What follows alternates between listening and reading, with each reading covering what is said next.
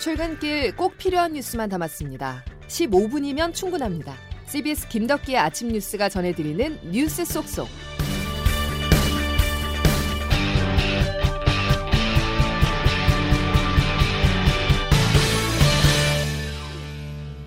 여러분 안녕하십니까? 7월 6일 김덕기 아침 뉴스입니다.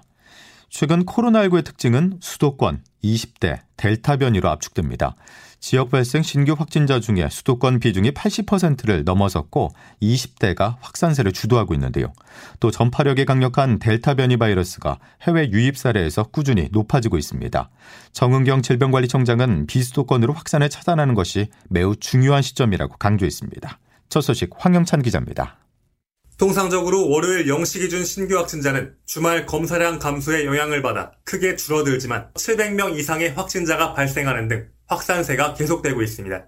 감염 재생산 지수도 1.2까지 높아졌는데 접종률이 낮은 젊은 층 중심으로 확산되고 있고 이들이 사회활동 범위가 넓기 때문에 전파 규모가 더 커질 것이란 우려가 나오고 있습니다. 특히 방역당국은 수도권을 넘어 비수도권까지 유행이 번질 것이라 내다봤습니다. 질병관리청 정은경 청장입니다. 회식이나 모임 등을 통해서 전파될 확률이 상당히 있습니다. 그리고 이러한 부분들이 비수도권으로도 확산될 수 있는 굉장히 엄중한 상황으로 보고 있습니다. 특히 전파 속도가 빨라진 델타 변이도 확인되고 여기에 인도율의 델타형 변이가 국내에서 빠르게 확산되고 있다는 점도 전국적인 확산 가능성을 높이고 있습니다. 지난 5월까지만 해도 델타 변이 검출률은 1%가 안 됐는데 이제는 신규 확진자 100명 중 7명이 델타 변이 감염자입니다. 방역당국은 예방접종이 충분히 진행될 때까지 마스크와 거리두기를 철저히 지켜달라고 당부했습니다. CBS 뉴스 화영찬입니다.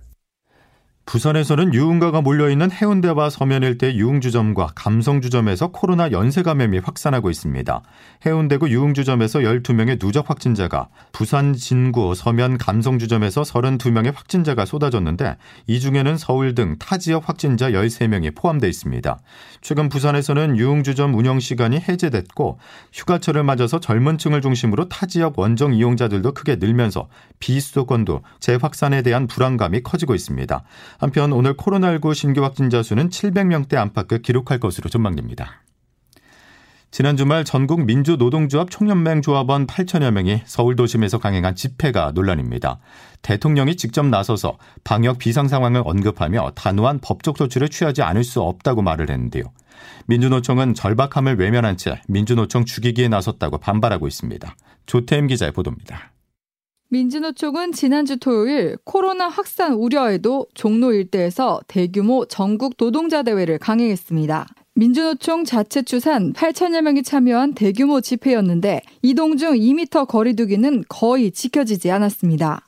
문재인 대통령은 민주노총을 특정하진 않았지만 지난 주말 집회를 겨냥한 단호한 법적 조치 의지를 밝혔습니다. 대규모 집회 등 방역 지침을 위반하는 집단 행위에 대해서도 단호한 법적 조치를 취하지 않을 수 앞서 서울시는 없습니다. 민주노총 집행부와 참가자 다수를 감염병 예방 및 관리에 관한 법률 위반 혐의로 종로경찰서에 고발했습니다.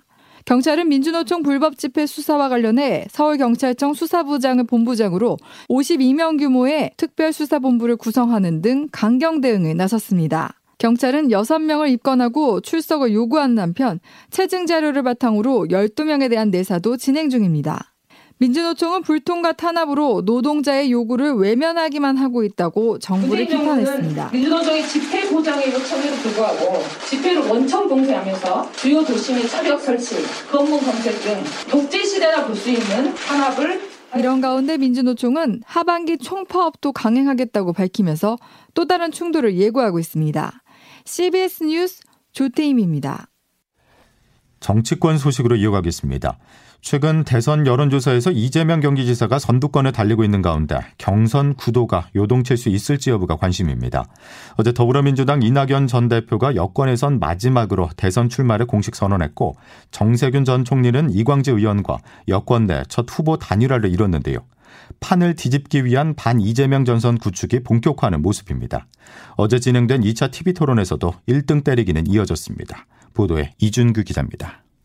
이틀 만에 다시 열린 2차 토론회. 시간과 장소만 바뀌었을 뿐 토론의 양상은 1등 주자인 이재명 경기도지사에 대한 집중 공세로 똑같았습니다. 경쟁자들은 이 지사가 과거 기본소득을 당장 할 수 있다고 홍보해놓고는 최근 들어 말을 바꿨다고 추궁했습니다. 박용진 의원입니다. 우리 문재인 정부가 연 25조씩 돈을 허투루 쓰고 있다는 얘기 아니에요. 그럼 4년이면 100조인데 문재인 정부가 100조나 되는 돈을 허투루 쓰고 있다 이 말씀이세요? 이 지사의 도덕성 검증 소재로 쓰여온 여배우 김부선 씨와의 스캔들도 도마 위에 올랐습니다. 정세균 전 국무총리가 대통령 후보로서의 도덕성 검증을 철저히 하자고 했는데 이 지사는 가수 나훈아 씨를 떠올리는 답변으로 반격에 나섰습니다. 소위 말하는 스캔들에 대해서 아 이제 그 얘기는 이제 그만합시다 이렇게 말씀하셨는데 제가 혹시 바지 한 번 더 내릴까요? 그거하고는 다른 어, 떻게 하라는 겁니까? 추미애 전 법무장관이 이 지사를 옹호하는 모습도 눈길을 끌었습니다. 박 의원이 이 지사를 윤석열 전 검찰총장에 빗대며 말을 바꾼다고 지적하자 과한 행동이라고 반박했습니다. 정책의 뭐가 이렇다라고 짚어주는 건 모르겠으나 그 윤석열 후보를 가지고 와서 우리 후보를 비난하는 것은 원팀으로 가는데 대단히 바람직하지 않은 것 같아요. 민주당 대선 예비 경선 3차 토론회는 오늘 밤 11시 20분에 열립니다. CBS 뉴스 이준규입니다.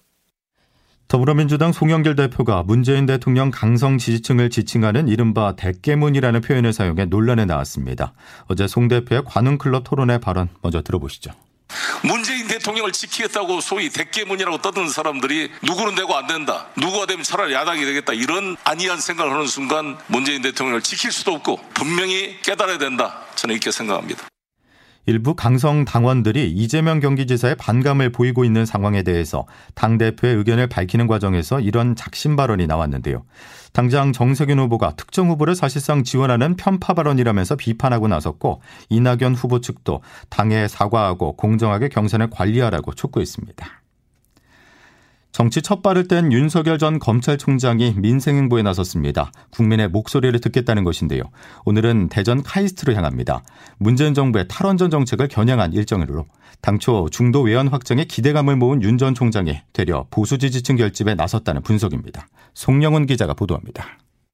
윤석열 전 검찰총장은 오늘 민생행보 첫 행선지로 대전 카이스트를 찾습니다. 문재인 정부의 탈원전 정책을 겨냥한 행보입니다. 윤 전 총장은 어제도 탈원전 정책을 강하게 비판한 서울대 교수를 만나는 등 반문재인 선명성을 명확하게 드러냈습니다. 이런 정치에 참여하게 되는 이런 계기가 된것 역시 결국은 그 월성원전 사건하고 무관하지 않고 정부의 이 탈원전과 무관하지 않다고 저는 생각. 윤 전 총장은 애초 어제 광주 5.18 민주묘역 방문을 계획했었습니다. 윤 전 총장과 연락을 주고받던 정치권 인사가 5.18 구속 부상자회에 직접 연락을 취했지만 부상자회의 반대로 무산됐습니다. 부상자회 관계자는 윤 전 총장이 아직 5.18의 진정성도 보이지 않고 내용도 없는데 어떤 그림을 만들기 위해 방문하는 것 같다며 거부 배경에 대해 설명했습니다. 호남까지 외연을 확대하려던 시도가 무산되자 결과적으로 탈원전 비판, 반문재인 행보만 남은 겁니다. 여기에 대해 윤 전 총장은 최근 이재명 경기도지사와 역사, 건국 논쟁을 펼치며 이념 전선을 구축하고 있습니다.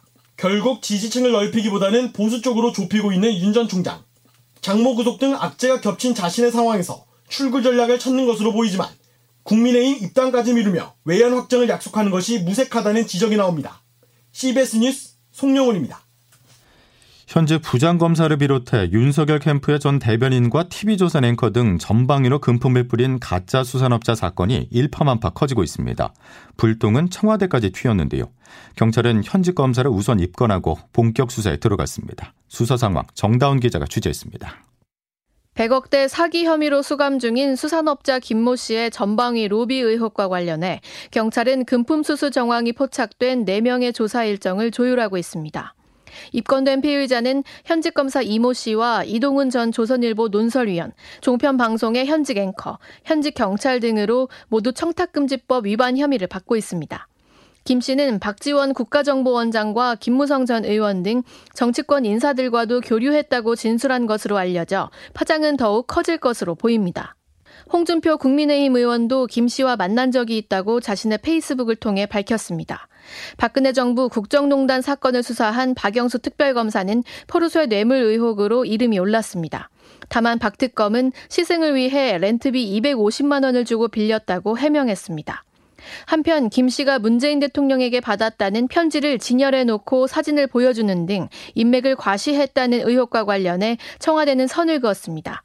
박수현 청와대 국민소통수석은 김 씨가 보이는 행태는 전형적인 사기라며 대통령이 보낸 편지가 저렇게 허술할 리 없다고 강하게 반박했습니다. 경찰은 지금까지 12명을 참고인으로 불러 조사했고 수사를 확대해 나갈 계획입니다. CBS 뉴스 정다운입니다. 문재인 정부 들어 내놓은 각종 부동산 정책이 공무원들의 배를 불려줬다는 주장이 나왔습니다. 경제정의 실천 시민 연합에 따르면 세종시 특별공급 아파트에 당첨된 공무원들이 가구당 평균 5억 원 이상의 시세 차익을 얻었습니다. 자세한 소식 차민지 기자입니다. 경제정의 실천 시민연합은 지난 11년 동안 세종시에서 공무원 특공에 당첨된 2만 6천여 세대의 시세 차익을 분석했습니다. 현 시세는 평균 8억 2천만 원으로 분양가 3억 1천만 원보다 무려 5억 1천만 원이나 올랐습니다. 이묘창 경실련 정책위원장입니다. 아, 공무원 특별 공급제도라는 것이 결국은 특혜 그리고 불로소득으로 이어졌다. 경실련은 정부와 여당이 세종시 개발 정책을 연달아 내놓으면서 집값 상승을 견인했다고 지적했습니다. 특히 국회와 청와대의 세종시 이전 발표 등으로 1년 반 만에 2배 가까이 뛰었다는 게 경실련의 분석입니다. 이 같은 논란이 이어지자 국토교통부는 공무원 특공제도를 폐지하기로 확정, 공포했습니다. 세종시 이전 기관 공무원들의 주거 안정이라는 초기 목적이 대부분 달성됐다는 이유에서입니다. CBS 뉴스 차민지입니다. 자고 나면 오르는 것은 아파트 값만의 얘기는 아닙니다. 물가도 고공행진을 이어가고 있는데요. 올해 상반기 동안 농축수산물 물가는 30년 만에 최고치를 기록했습니다. 김민재 기자입니다. 세종의 한 대형마트 신선식품 코너에서 주부들이 식재료들을 몇 번이나 들었다 놓으며 가격을 저울질하고 있습니다. 36살 주부 이모 씨입니다. 이게 밥 먹일 때 달걀 꼭 필요하거든요. 그런데 요즘에 한 판에 8, 9천 원 정도 아니, 넘은 지 좀 한참 됐어요. 통계청에 따르면 올해 상반기 농축수산물 물가지수는 전년 누계 대비 12.6%나 올랐습니다. 2011년 이후 10년 만에 두 자릿수 상승률이자 상반기 기준으론 1991년 이후 30년 만에 가장 높은 기록입니다.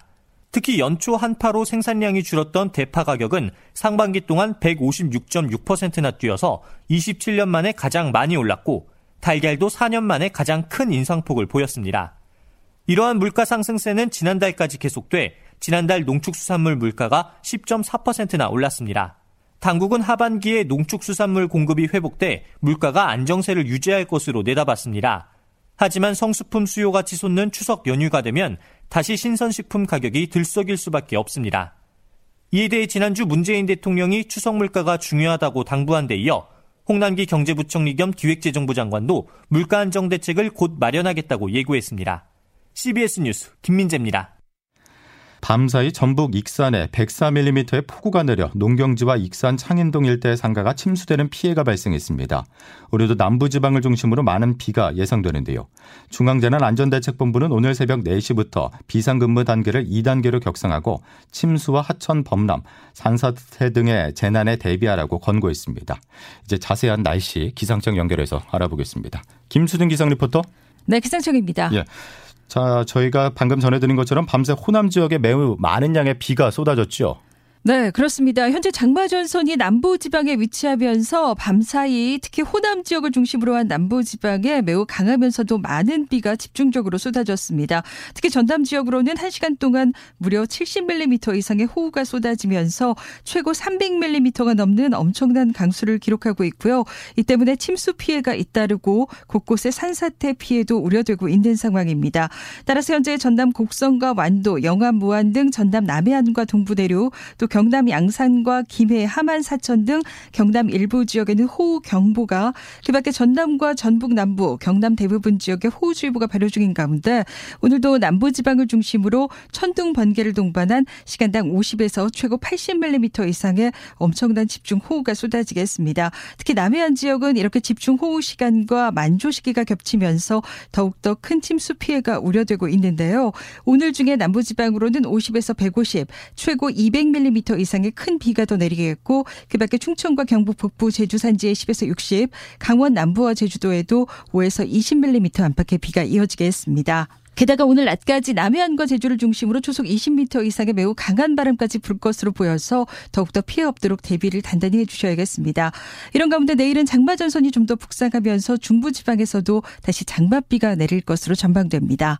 지금까지 날씨였습니다. 자, 전해드린 것처럼 이번 주 내내 전국이 장마권에 들겠습니다. 이럴 때는 최신 기상 정보를 잘 확인하셔야 됩니다. 화요일 김덕기 아침 뉴스는 여기까지입니다. 고맙습니다.